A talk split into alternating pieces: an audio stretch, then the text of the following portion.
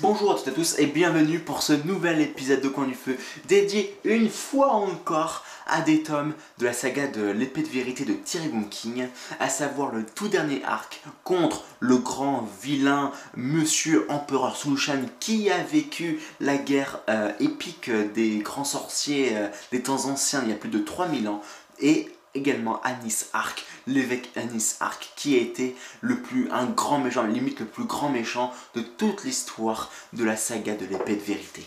Et donc c'est le tome numéro 12 euh, qui était la machine de présage, le tome numéro 13, le troisième royaume, le tome numéro 14, le crépuscule des prophéties, et enfin le petit dernier pour la route, le cœur de la guerre, qui est le tome numéro donc 15.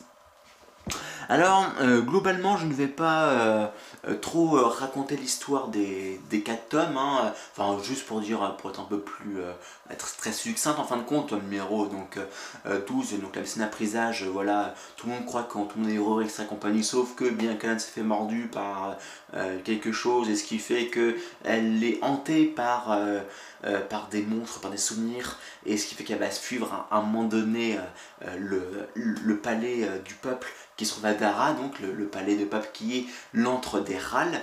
Euh, pendant ce temps-là, il y a eu un éclair qui a répercuté euh, le jardin de la vie qui se trouve au milieu donc, de ce palais des peuples et qui va, mettre en exergue euh, le, la machine à présage, une grosse machine qui a été construite au milieu de la, de ce, de la forteresse râles.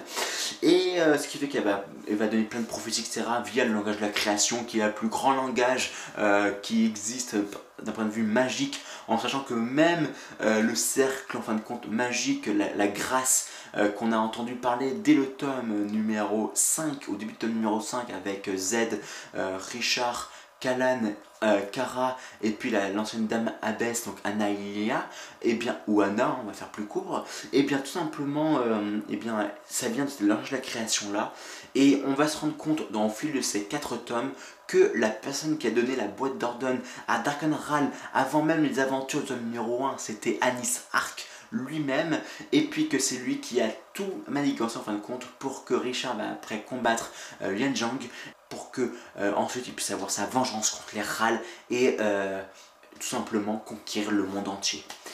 Et sauf que, eh bien, euh, il va y avoir donc, des rebondissements, donc à gogo bien entendu. On va se rendre compte bah, que Sulushan, qui est le premier empereur, eh bien, en fait, il a voulu créer, devenir immortel en rassemblant en partie à la fois le royaume des morts et le royaume des vivants, en créant des êtres, une sorte de zombies en fin de compte, hein, des morts vivants, une sorte de choses qui, euh, qui n'ont qu'une seule euh, envie, c'est de boire le sang des, des, humains, parce qu'ils pensent que le sang, c'est le sang euh, qui circule l'âme, où se trouve l'âme des êtres humains, puisqu'ils manquent d'âme, ils ont perdu leur âme, ils ont un manque, donc ils doivent le récupérer.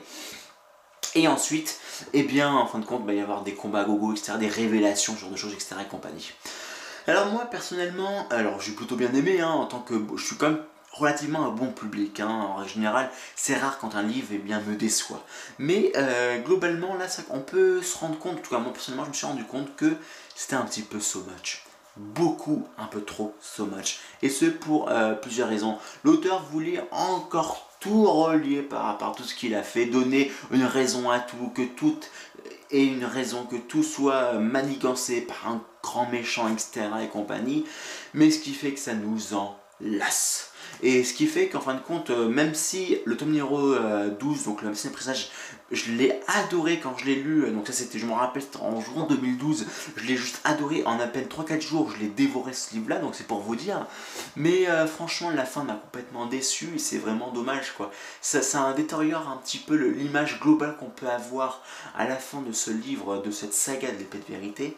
Et franchement, ça aurait pu être réduit, s'il voulait faire cette saga-là, cette partie-là, cette troisième arc-là, eh bien oui, il aurait pu largement le faire, mais il aurait dû s'y prendre un peu différemment, peut-être le réduire un petit peu, s'exprimer un petit peu différemment, et ça aurait été largement mieux. Franchement, c'est mon opinion personnelle. Et euh, d'autant plus qu'en plus, derrière cette saga de l'épée de vérité, il y a les chroniques de Nissi qui vont, euh, qui vont venir. Alors franchement, euh, entre vous et moi, hein, je ne vais pas continuer, je n'ai pas lu les chroniques de Nissi, je compte pas les lire, parce que bah voilà, ça m'a tellement déçu en fin de compte, qu'ils voulait en rajouter, etc. Qui, j'ai l'impression qu'il a peur de passer à autre chose. Il a tellement investi de temps, d'énergie. Il faut savoir que c'est dès la fin des années 90 qu'il a commencé, que notre petit Terry a commencé son écriture et a publié ces livres-là. Donc je peux comprendre, ça fait plus de 20 ans qu'il écrit ces livres-là, qu'il est dans ce monde d'imaginaire-là. Donc ça peut être compliqué de s'en sortir, de s'en extraire. Alors que il était capable de faire des belles choses à côté. Je reviendrai dans le prochain épisode par rapport à ça, bien entendu. Et euh, ce qui fait que eh bien euh, j'en suis un petit peu euh, suis un petit peu déçu. Mais bon bah c'est pas grave hein. de toute façon moi il y a plein d'autres livres que j'ai envie de lire donc il n'y a aucun problème par rapport à ça. Mais il n'empêche que c'était quand même globalement un, une bonne saga. Comme je l'ai déjà dit dans l'épisode consacré donc à la pierre des larmes où j'ai eu un petit passage au tout début du livre en disant du, de l'épisode pardon où j'étais un petit peu en mode est-ce que j'ai eu une réflexion en fin de compte sur est-ce que je devais ou pas vous expliquer, enfin en tout cas vous relater mes aventures de chacun des livres, euh, enfin compte des tomes de cette saga ou pas.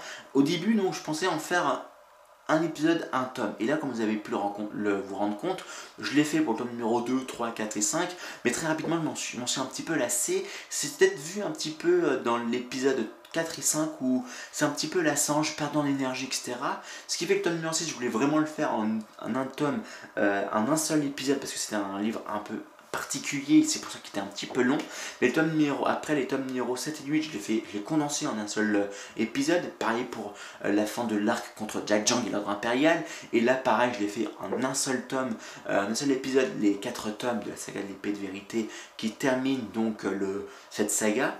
Tout simplement parce que voilà, ça ressemble aussi, c'est un peu un, un image, une image euh, de, la, de mon ressenti, de mon émotion que j'ai accordé à ces euh, sagas, à ces livres, à chacun de ces tomes-là de cette saga, qui, voilà, je le répète encore, je me répète, mais c'est important, ça m'a vraiment beaucoup marqué, c'est comme un, une belle saga, mais qui, eh bien, c'est fini un peu comme un souffle de fromage qui s'est euh, rabattu sur lui-même, je pense, ce qui est vraiment dommage parce que vraiment, il y avait du très bon potentiel. Allez, sur ce, je vous laisse et je vous dis à très très bientôt pour d'autres aventures livresques au coin du feu.